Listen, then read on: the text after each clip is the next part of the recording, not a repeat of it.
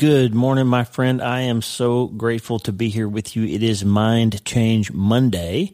We're here in season eight of the podcast with 100 doses of hope. And today I've got an important mind change episode for you because this is going to help you change your mind about some of the hard things that you go through. And, and particularly in one aspect of them, I've got a special guest today who was introduced to me by my our mutual friend Dr. Joseph Maroon. Dr. Joe Maroon was the chairman of neurosurgery at Allegheny General in Pittsburgh when I was a medical student, and he gave me my shot to become a neurosurgeon. So, if I have benefited you as a brain or spine surgeon or peripheral nerve surgeon in my career, it's really because Joe Maroon opened the door for me and gave me that opportunity but more importantly, he went on to become a significant mentor for me. And we're still friends to this day. And Joe reached out recently and said, Hey, my friend Tim Murphy has written a book and he's, he's an amazing guy and you should get to know him and introduced us. And turns out uh, Tim Murphy is a PhD a clinical psychologist who served in the U.S. Navy. His focus has been on traumatic brain injury and PTSD. And he served eight terms in the United States House of Representatives in Pennsylvania. And Tim has written two previous books, uh, Overcoming Passive Aggression and The Angry Child. And his new book is called The Christ Cure 10 Biblical Ways to Heal from Trauma, Tragedy, and PTSD. Now, one of the interesting things about this conversation, and the reason I'm putting it on Monday for Mind Change Monday, is this Tim opens his book with the detail that his worst trauma that he's gone through in his life was self inflicted. He, he doesn't give great detail, and you know, all of us have things that we've done that are that are big deals, but they don't often happen on a big stage like when you're a U.S. congressman. And so Tim had some some problem in his life that he owns in the first chapter of the book, and that created trauma for him and, and, a significant disruption of his life and his family and his marriage and all kinds of problems. And this process that he learned from the Apostle Paul of how Christ can help us put our lives back together after trauma and PTSD is so valuable and so critical. And his book is incredible, and I think it's going to be very helpful to you. And it's just it's going to illustrate one point, and that is this. Oh, it's going to illustrate many points, but one point I want you to get that might be easily missed is that sometimes our traumas and our tragedies and our other massive things are in fact our fault. Like sometimes we make decisions that put us in the wrong place at the wrong time, or we choose the wrong relationship, or we break a vow, or we, we do something that we ought not to have done, drink something and drive, or, or something else happens, and it turns out that the thing that happens that wrecks our life and sometimes somebody else's life or families is because of a decision that we made, a sin that we committed, a, a choice that we made, something we neglected or, or actually did with our hands. And so it's important to understand that even if the trauma, so give yourself permission to learn this today, friend. Even if the thing that put your life on a downward and negative trajectory, even if the thing that opened the door for the massive thing to visit you and throw you into the pit of despair or the furnace of suffering, even if that was something that you did on your own that was your fault, you still deserve healing and hope and happiness and grace again. I remember when I read uh, Bryan Stevenson's book, Just Mercy, that was subsequently turned into a movie, and the movie was great, but it didn't do justice to the book at all.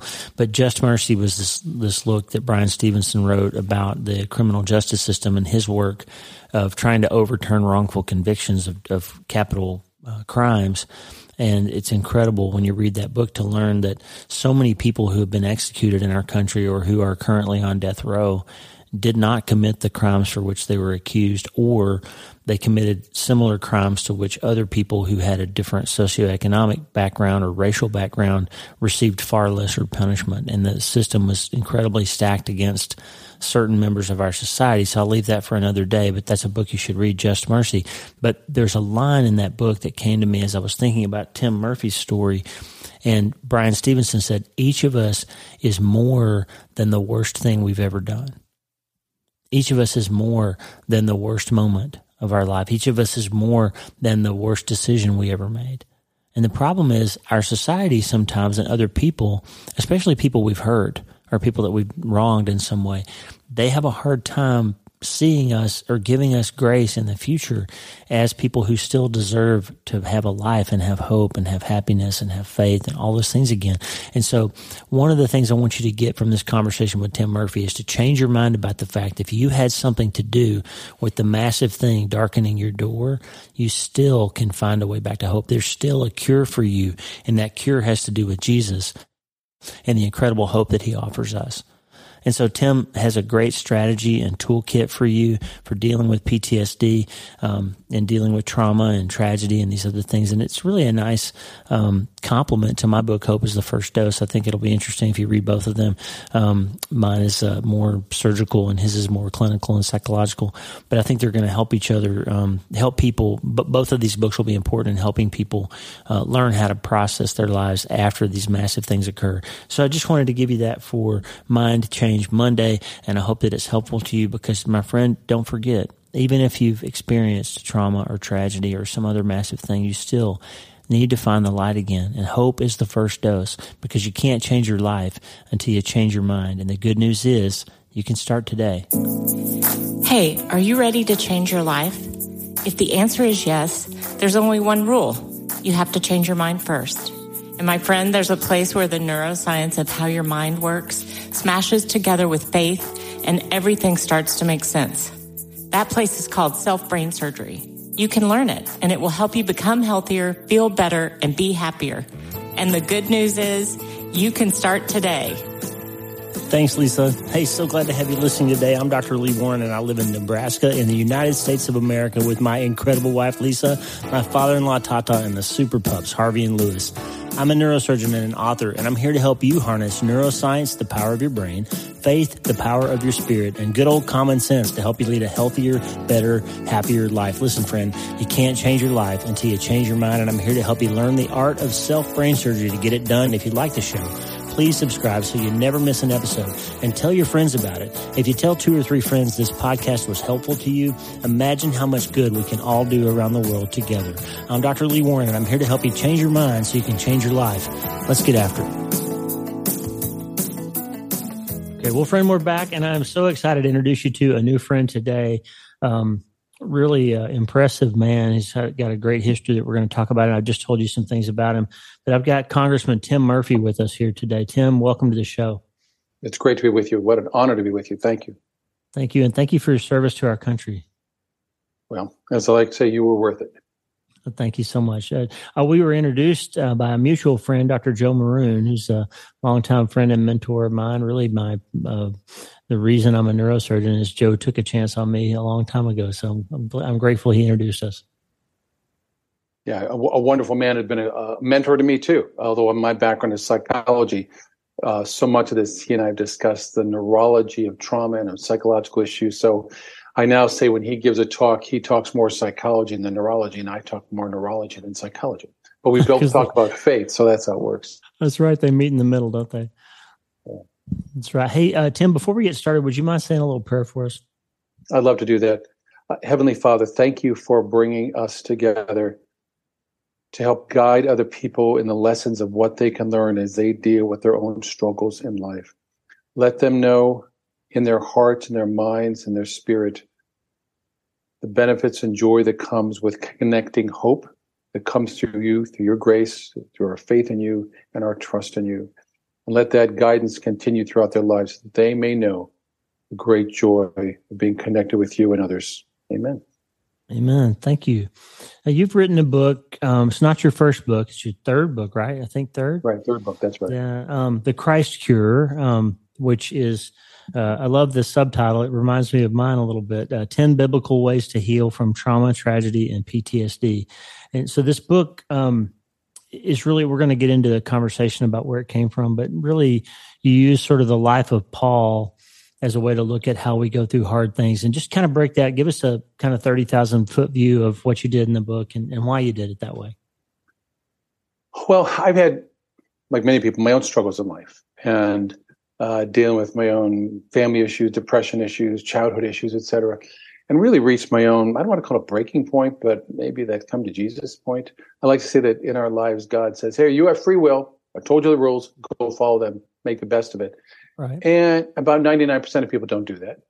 And um, now and then we, if we're lucky, we get a whisper or a tap on the shoulder that says redirect.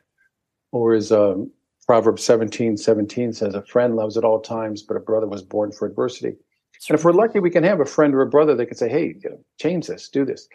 Well, sometimes instead we get that two by four smacking us upside the head that says, wake up, change, redirect. Yep. Um, and I had the, the, the, my moments too. It wasn't as uh, interesting or glorious as a shaft of light and the Lord saying, Tim, why are you persecuting me? But it was certainly a wake up moment that I, I tell people we're lucky if we get that. Well, um, I could either struggle with my own issues and be so totally caught up in um, in the, the vanity and uh, arrogance of self pity, but instead I'm gonna instead I'm gonna read a lot more of the Bible and get into understanding this. As a psychologist who's practiced for decades, I knew technically what to do with trauma and with recovery. Uh, I had worked in the Navy working with PTSD and traumatic brain injury, but you know it's very different when you deal with yourself. So, in yeah. turning to the Bible, I really began to study the life of the Apostle Paul and the things that he had been through. That um, he hunted down Christians, although he called them Nazarenes at the time. He yeah. really believed he was doing the right thing. He wanted to save the Israelites from another 40 years in this or, or another conquering or something else there. He also had the politics of how he had to appease the Romans. Um, but when he had his, the big change that came, uh, the, the, the, flash of light and, and, and, being told why you persecuted me, he's blinded. Um, he switches from those who he was defending now became his enemies, and those who he persecuted now didn't trust him. Yeah, he had to sneak out of towns. He had to. He was stoned and left for dead. He was beaten with rods three times. He was given thirty nine lashes five times. he was shipwrecked. He floated around the Mediterranean for a day and a half on a piece of wood bit by a snake, robbed, and I'm just getting started. Yeah. And, and I'm thinking, wow, uh, he must have had overwhelming post traumatic stress disorder. He must have yeah. had nightmares and broken relationships and uh, alcoholic, drug addict, um, um, flashbacks all the time, um, just becoming incompetent and disabled. And he wasn't. Yeah. So I thought, well, somebody must have written a book about this. Let me go find guidance. And I searched and searched and searched, and as it turns out, nobody did. Which I couldn't believe after all this time. Yeah. You think someone would have looked at him as the model of trauma and resilience. So um, this may sound a little strange, but I didn't really know what I was doing. I'm no biblical scholar, but I sat down at my keyboard and I started typing. And wow. out of that emerged uh, I know we talk a lot in the military about resilience, you know, what the skill sets yeah. you need before the battle. And we learn uh, skills of resistance, how we handle the battle, how we fight. Yeah. And we learn about recovery. And what I saw is that Paul really had a lot that he wrote about each thing, how he managed his own life, the things he wrote about, the experience he had um, to build up his resilience, and then tools he had to deal with all the oppression and and, uh, uh, and pain he was suffering and then looking at his own recovery and emerging from that. But what really struck me is he didn't dwell on recovery. Now, I, I, mean no harm to those who are dealing with an addiction or something, and they talk about being in, in recovery for five or 10 or 50 years. Yeah. But Paul moved right to this other level, which he wrote about, and that's his renewal. And he said in Romans 12, 2, to be transformed by a renewing of the mind. That's right. And I said, there it is. That's the key of what he did. Uh, and so I explored more and realized Paul's not an iffy thinker. He does not like the gray zone. Uh, he does not straddle the fence. If I can mix all my metaphors, he's very much you do this or you do that. You, you, yeah. you can't you can't do both. And so I pulled from his writings several of these um, dichotomies, as I call it. And in each case, he had written so much; it was an abundance of riches of the kind of things that he had said. And then what I did is I, in, uh, I, I look at psychological principles that back it up. Psychological principles where we kind of rediscover the wheel and take credit for it. Yeah. but really go back thousands of years into biblical history. I find that amazing when someone says, "Oh, the Bible is not contemporary." It really is. Yeah. Because, is. as you know, um, suffering and war and trauma and tragedy and broken marriages and all those things that's gone on for thousands of years, and humankind has tried to deal with this. So Paul was a great model. So I wrote about that, and then I added other sections too about um, how we prepare ourselves to continue a healthy life with fitness and a good mental attitude and proper sleep, and keeping our mind sharp through mental training and through healthy eating and healthy relaxation and you would enjoy this as a veteran. Those last six things I mentioned spell out the acronym FASTER. Yeah. Fitness, attitude, sleep, training, eating, relaxation. And here's where it came from. I didn't write this in the book. So um, I was on a Navy drill weekend, and my commanding officer um, uh, comes up to me and says, "You know, we're having a uh, general military training, obligatory training at 1,300 hours on suicide prevention." Yes, sir. Um, and you know the guy presenting is a wonderful guy because he's been trained in this, but this is not his field. You're the psychologist; he's an accountant. Mm. Yes, sir. Where are you going with this? He said, "So he's going to speak from 1,300 to 1,330." Uh, so where are you going with this? And he says, "And 1,330, you're going to tell us what we really need to know." I said, "I, I said, sir." It. I said, sir, it's 1,100 hours now. He said, yeah, you got two and a half hours. Go for it. So what came out of that is I just wrote down it faster and how we how we can get better faster. So that expanded. I realized that Paul was incredibly. I mean, he walked 10, 15,000 miles, um, despite being beaten all the time. He did that. He constantly worked on his mental attitude. Throughout the Bible, uh, Jesus and others talk about the need for rest and sleep. Um, diet was very important, and as it turns out, the diet uh, that Paul ate, that Jesus ate, was the diet we now recommend, the Mediterranean diet. Yeah. Olive oil and avocados and fish and all those things. And the relaxation was important too. So uh, this is what came out of this, uh, and uh, as as well as not only stories about Paul and and um, biblical stories, but, I wove in there other stories of either people I've known or, or, or written read about who themselves have faced trauma. But the key with this is they've come out better and stronger because of their trauma, not despite their trauma. They're not victims. That's right. You said something uh, right at the start of your book that I thought was so important, Tim. And, and just as a little bit of background, this podcast started out or out of pain. Um, we lost a child in 2013, and in processing that, I started, you know, kind of journaling and writing, and, and that led to connecting with other bereaved parents. And and so that's kind of turned into my writing career really is is how to help people navigate some of the things we've already navigated right? Um, and and out of that the people listening today largely are groups of people who have gone through these traumas and tragedies and hard things and they're struggling. And you said something i thought was extremely kind and and really an, a good observation at the start of the book because you lead with the fact that you got yourself into some of the trouble that created some of the trauma that you went through. And you didn't really elaborate on it but you but you you went into right off the bat sometimes trauma is stuff we do to ourselves or unforced errors or these things. And I, and I think there's a real um, perception that many of us have that if if it wasn't an accident and it wasn't a disease and it wasn't a sudden death then we then we shouldn't get the same sort of um, kindness from society that we that everybody else gets when they're dealing with something hard. And so, I mean, unpack that for just a second because I think it's really important because there's somebody listening, Tim, who is in that situation. They had the affair, they did the thing, they drank, drank and drove, something, right? Right. Uh, and and for the for the first group that something just randomly happened, the tornado, hurricane, flood, the being told your child has a fatal disease, uh, the um, the, the auto accident, all those things uh, hit us hard. And, you know, trauma by definition is something that's life threatening or uh, is devastating to us, ourselves or someone else. And for that, there's lots of people who come to our aid. That doesn't mean it's easy. It's brutally hard, brutally mm-hmm. hard to recover from those things. And we shouldn't pretend otherwise. It's tough.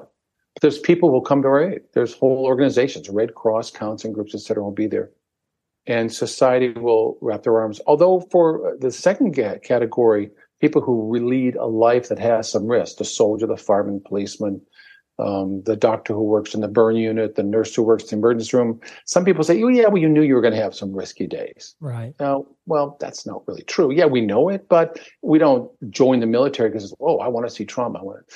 Right. And, but still, there's people who will come to our aid and say, okay, well, there's networks to help you. The third group, however, uh, there was a real bias against, and that's where someone brings it upon themselves, either uh, with their broken marriage, their drinking, uh, their addiction, whatever it is, uh, yeah. whether it be gambling or drugs or pornography, or uh, the person who wants to get the thrills by riding their motorcycle down the road at 200 miles an hour gets an accident. Those kinds of things uh, you really find that one of the, the greatest traumas that occurs it's abandonment and betrayal. Yeah. Now, granted, whatever the trauma occurs, oftentimes people feel abandoned. Did, why is God abandoning me? And even Jesus says this: "Why you right. forsaken me?" But it, it really is worse when we bring it on ourselves. And this is where some people will just say, "Well, I can't get better." The prisoners who I've talked to says, "I have no hope. I'm going to be in prison the next ten years." Okay, well, if you're going to be in prison the next ten years, how do you want to spend those ten years when you get out someday? Or even to the person, whatever occurs to them, to say you can still spend these this time you have reconnecting with God and reconnecting with hope and looking for forgiveness and changes in your life. It doesn't have to be spent in suffering. Now, right. there's people who are going to continue to try and push us into that suffering, or say, "Well, you don't deserve to be better. I hate you." Um, we just finished a trial in Pittsburgh for the Tree of Life shooting, that horrific mm, yeah. um, shooting that occurred, and uh, the gentleman was found guilty. He never denied it. Um, and is it going to be relief to people? In some cases, because it's over after four and a half years of waiting for a trial. But I know from that case and others when I work with people with trauma and tragedy that until we reach a point of saying, I have to somehow forgive those who've hurt me and forgive myself, yeah. that is a heavy lift, very yeah. heavy. But the journey is worth the destination, I think. That's right. And I think every every bereaved parent, every everybody who lost a spouse, they have some of that guilt too that they they don't know how to make themselves not responsible for the thing that happened, even if they didn't do it themselves. I noticed something too when I was writing my last book. King David in the Old Testament, you know, c- commits adultery, um, is complicit in the murder of of her husband Uriah, and then they have a baby, and the baby is is as a punishment, God takes the baby, right? Kills the baby. And the story is really interesting how David mourns before the child dies. He's praying and praying and praying that God will save the child and he's fasting and all these things. And then the baby dies.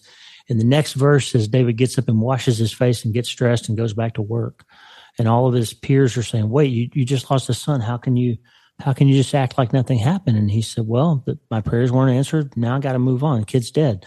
And I noticed after that, his family's a disaster. His another one of his sons rapes his daughter. That son was murdered by one of his other sons. His son, you know, files a coup against him and tries to take him out of power. And it turns out that all of that was probably bad trauma response on David's part he didn't know how to put his brain back together, so he didn't know how to take care of his family after all that happened. And you make this great point about how important it is to go through a process of renewing and healing, and, and just unpack that for us. Like, like what's a healthy response to dealing with something like some big tragedy in your life? Like, what's the what's the process like that we should be following? Well, one thing we should all be following is understand 70% of the population at some time in our life is going to face a major trauma. And yep. you know, people will play the lottery when the chance are one in 350 million. Yeah. Uh, you're not going to win it. but I says, how about would you do something if you had a 70% chance? And, and people say yes. So okay, well, take care, build up these skill sets. And so to begin with, I think that's where we have to build our own strength. Yeah. Um, uh, have our life one that has some of this established in a, in a form of um, the choices we have with mental, physical, emotional, and spiritual strength. In my book, I lay out various other categories under resilience, but that's a key one. Yeah. The next one is in resistance to um, this is where we have to arm ourselves with tools of how to endure and how to persist and how to fight. Uh, and I don't mean just physically fight, but understand that trauma itself is not just a single event. We we have um, the, the single thing that occurs to us which like the death of a child or someone may go over time or an accident or something lingering may be instantaneous. But we can remember so much of the detail of that event with a flashbulb memory. Yeah. Um, particular traumatic event look i had a rollover accident when i was in iraq. I was visiting once. I wasn't in the navy at the time. Every time i say that i can taste the sand. I don't know what wow. it is but i've got that back. And the smell of the dust in baghdad you know it's a very fine sand there. It, yeah. it comes back to me well, what, what happens in this is we end up those flashbulb memories, but that's what occurred. And we have to understand that is done. You cannot unset the sun. That is there.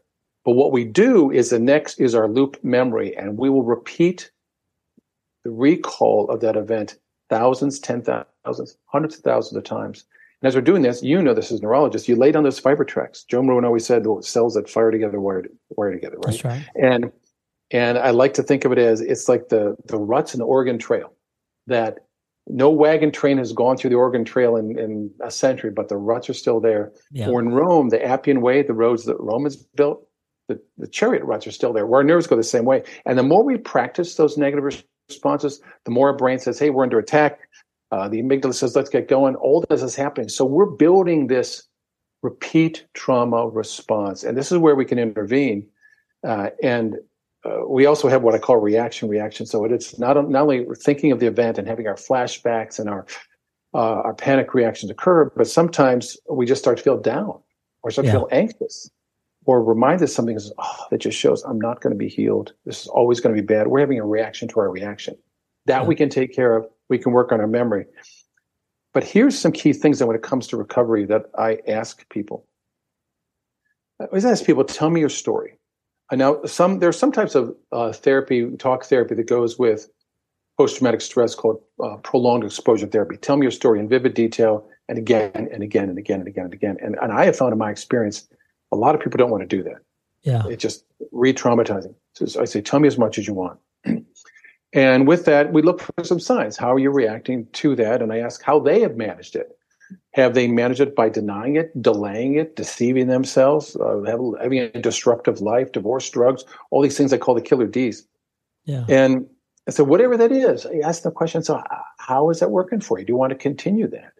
And I ask them this question, and I got this from reading, I hope I'm quoting right, in John when Jesus comes to the healing waters of Bethesda and he sees the guy laying on the mat. He says, You want to walk? And he goes, Oh, you have no idea what a big problem this is. Every time the water stirs, I go down, there's no one to help me. I've been in like forever and ever. And Jesus, pick up your man. Let's go. Because Jesus always saying, Do you want to get better? And so I ask people this critical question Do you want to heal or do you want to hurt? Yeah. And I count quietly in my head alone before the answer and how the answer. It, it may seem like an obvious question, but it's not an obvious question that people ask themselves because we get so caught up in these thoughts. Um, have you ever seen a video of um, someone may lay out a thousand mouse traps in a room and each mouse trap has a ping pong ball in it? And someone takes a ping pong ball and throws it in the room and suddenly everything's going off at once.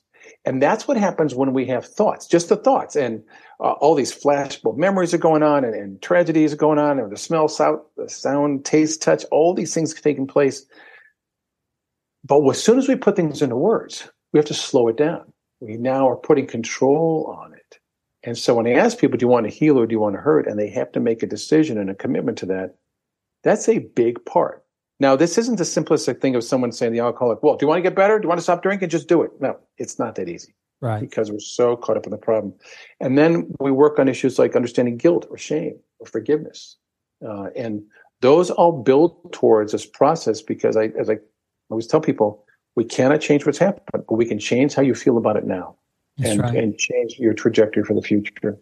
That's right. Gabor Mate said that um, trauma is not what happened to you; it's what it's it's how you responded to it. There you go. Very stoic. because you can't Crazy. change what happened, right? I mean, you can't Yeah. change it. You, you're always that thing, but you can change how you think about it. I always tell my my podcast listeners and my patients in my neurosurgery practice, you can't change your life until you change your mind. You got to change how you think about this situation. That's a really important thing you just said because I know a lot of people say, Can I just have some medication? Can I smoke marijuana? Now we know marijuana actually exacerbates trauma memories. That's Terrible thing to use, awful. Um, uh, but they say, Well, can I just have some medication? Yeah, medication can help with some moods. But depression, the first round medication is only effective about 30, 35% of people. Then you try a second one, third one, fourth one. But I say this can change how you feel. It won't change how you think, and it won't change how you behave. That's right. And when you change how you think, you can get control of these things. But again, it's not as simple as saying, you know, click, change your mind. But these are messages that, that come throughout. I, I love the story of how um, Job, for example, he lost everything, lost his family, Yeah. wife, his kids, his a farm. He's, he's a poor, beaten man covered with sores. And I love when he has this conversation with the Lord. And, he, and he's one of the things he observes is, you know, even a tree has hope. Even a tree, though it's cut down and, and withered, at the first sign of moisture, it can come back again. I said, yeah, yeah. folks, same with you. It can do that too. That's right. That's beautiful. So how do you how do you bring your faith into your practice? Like that's tricky as a neurosurgeon. It's tricky sometimes to bring faith into the operating room, bring faith into the pre-op area. How do you how do you do that in your psychology practice? Wow, you know, I, I find myself in a minority of psychologists do that. Of the hundred plus thousand or more psychologists in the country, and thirty thousand neuropsychiatrists and uh, psychiatrists or child psychiatrists and other ones what, what is, what's there among psychologists and counselors, for example, and most of them will not talk about faith at all. They will not talk about religion at all. Yeah. Like about a third of psychologists says, we just know we're going to do it. They're not agnostic or atheist. About 50 plus percent say, we did, I'm not going to bring it up. I'm uncomfortable about that. And yet studies have uh, been done. Um, this was studies done at uh, Harvard that when asking people if they want discussions of faith to be part of the counseling, about 60% of people will say yes. Now I'm thinking if 60% of the patient population says, I want to have this discussion, um, you better be prepared to do it. But most right. counselors are not trained. They never trained me that in my graduate school. I taught in the School of Medicine. We never talked about that um, in doing that. So what I do is when I'm seeing someone, I say, look, I, I believe that faith can be a part, but I'm only going to talk about if, if you're comfortable with that. I'm not going to force anything on you. We're not taking you down to the Jordan for baptism, you know, between sessions. I just want to know. And if they said, well, I'm, yeah, I don't really practice religion. I said, okay, well then how are you if we take stories from the Bible as stories about people who have struggled and came around? And so far everybody said, yeah, all right, we'll do that. Now, um, what's also interesting is some may after a while resist and say, you know, I'm tired of these Bible stories. It's okay, that's fine. We'll we'll use other things, but I always think it helps to have a story of someone else who's come through. Yeah. But eventually, I see people weakening, and I constantly hear this phrase of, "I just don't know what my purpose is in life. I don't know where I'm going." So I say to them, "Well, then where do you go for hope? If you have no beliefs, if this is it, why don't you become a psychopath? If nothing matters, do whatever you want."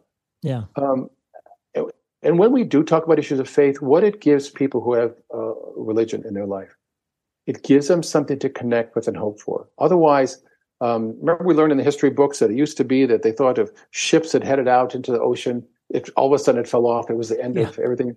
Um, yeah. Well, without hope, without faith, without God, it's the same thing. You just fall off. There's nothing there. But with faith, with a belief in God, and, and structured religion, by the way, is an important part. That isn't just saying I'll pray whenever I'm in trouble. Um, people have a place to go. They have yeah. an image of hope, which is extremely helpful.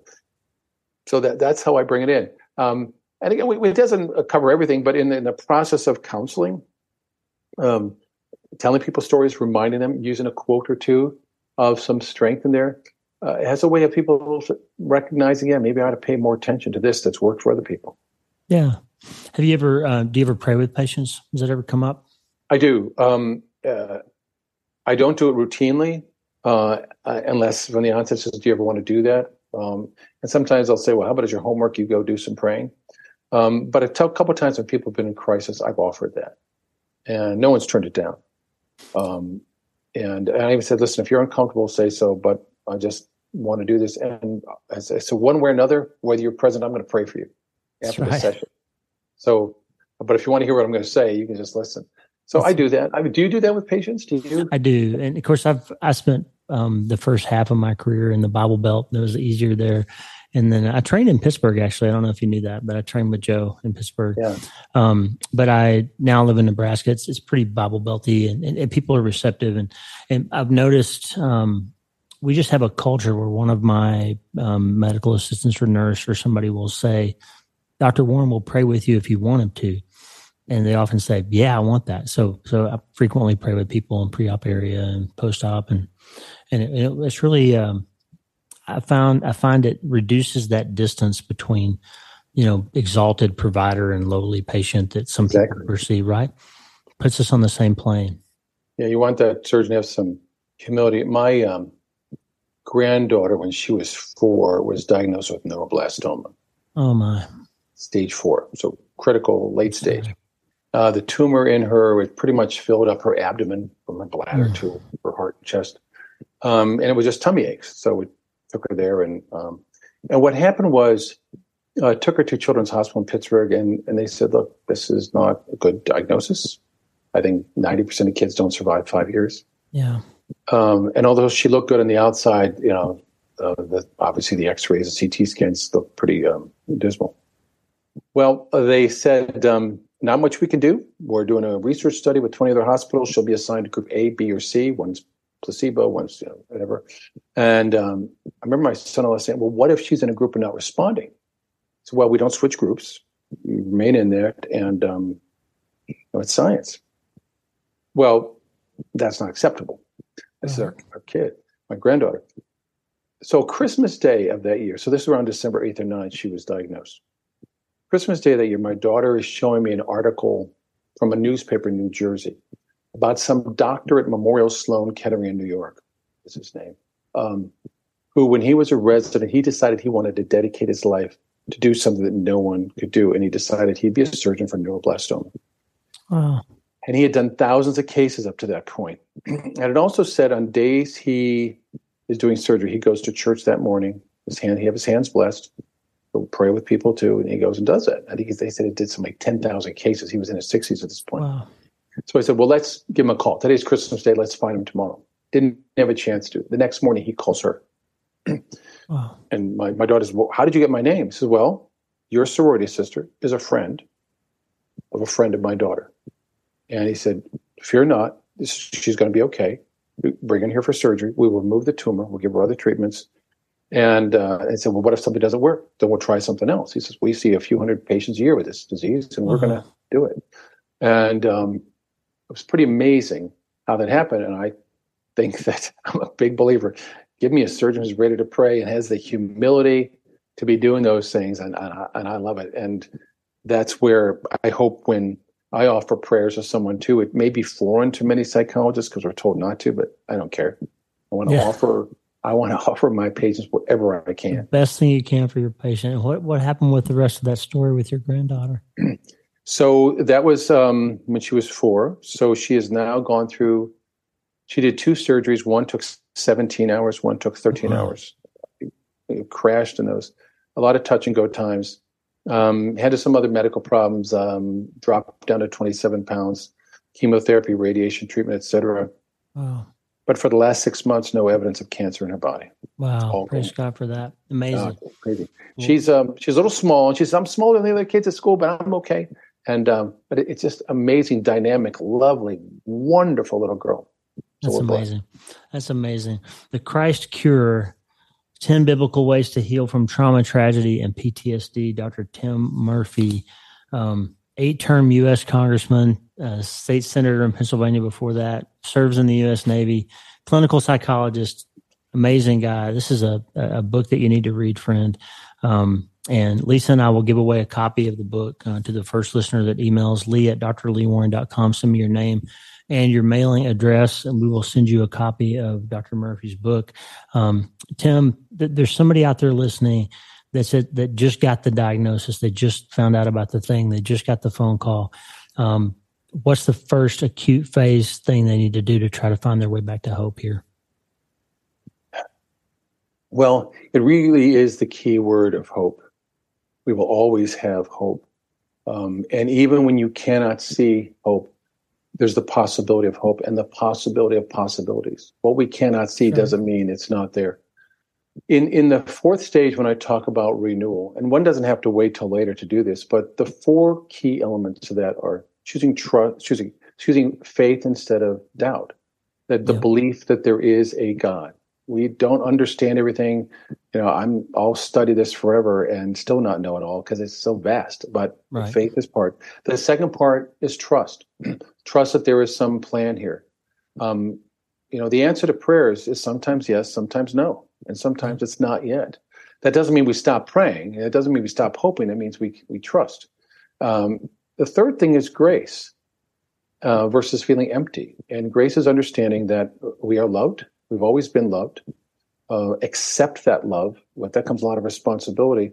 Despite anything we've done, and despite anything we'll do, it's not earned. It's not part that comes with the merit badge. But that's that. But the fourth part is choosing a mission instead of just wandering around. That make whatever you do meaningful. Uh, when I've been through troubles in my life, growing up with an alcoholic father, being depressed about that, etc., at some point when I said, I've got to turn this into my mission in life and find something good out of it. I'm sure that's been a big part why I've been a psychologist and, and, and good at it because I can help other people. But you know, there's a, a line I think Alice says in Alice in Wonderland. I give myself very good advice, but I very seldom follow it. Um, how we can help other people, but we don't necessarily see it in ourselves. Uh, we can see it in other people. Uh, and I have to, yeah, you laugh, and I have to laugh at that too. It's part of the humility uh, aspect to be humble and say, I don't have all the answers, but right. by God, I'm going to keep searching. So for that person, um, never give up. Always pray. Um, learn what you can, and think of this as also a moment where to reach out to help other people. Uh, think, why help other people? I'm suffering myself because there is a great uh, joy in the bonds we form with other people when we're struggling. Amen. Tim, honor to talk with you. I greatly appreciate your time today. I hope the book does well, and uh, I look forward to to getting to know you more in the coming years. That'd be great too. I hope people can also look at my website, which is drtimmurphy.com, D R T I M M U R P H Y. And there I list some of my own podcasts and mm-hmm. some of my books, not just uh, The Christ Cure, but The Angry Child, another one about passive aggressive behavior. And I put some blogs there and people can write to me through that. I'd love to hear from folks. Awesome. So drtimmurphy.com. Thank you so much. Been an honor to be with you. Absolutely. We'll put all your links in the show notes. We're going to give away a copy of your book. And a special thanks to Dr. Joe Maroon for hooking us up today. It's uh, it's good to get to know you, Tim. Thank you so much. My blessings. Have a great day. I hope that was helpful to you. It was incredibly helpful to me, and I hope that you will go and get Tim's book, The Christ Cure 10 Biblical Ways to Heal from Trauma, Tragedy, and PTSD. It's available everywhere books are sold now.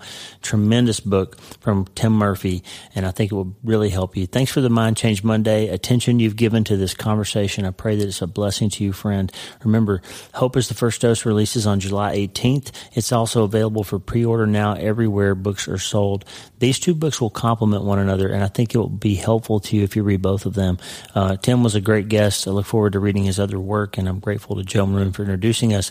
And I hope he helped you change your mind so you can change your life. Because the good news is, my friend, you can start today. Hey, thanks for listening. Please subscribe to the show so you automatically get every episode. And if you like the show, you'll love my weekly letter. Check out my writing at drleewarren.substack.com, drleewarren.substack.com. Get the free newsletter every week for my best prescriptions for becoming healthier, feeling better, and being happier through the power of faith and neuroscience smashing together via self-brain surgery. drleewarren.substack.com. And if you need prayer, go to the prayer wall at wleewarrenmd.com slash prayer. The theme music for the show is Make Us One by Tommy Walker, graciously provided for free by the great folks over at TommyWalkerMinistries.org. Check it out and consider supporting them. TommyWalkerMinistries.org. Remember, you can't change your life until you change your mind. And the good news is you can start today. I'm Dr. Lee Warren. I'll talk to you soon. God bless you, friend. Have a great day.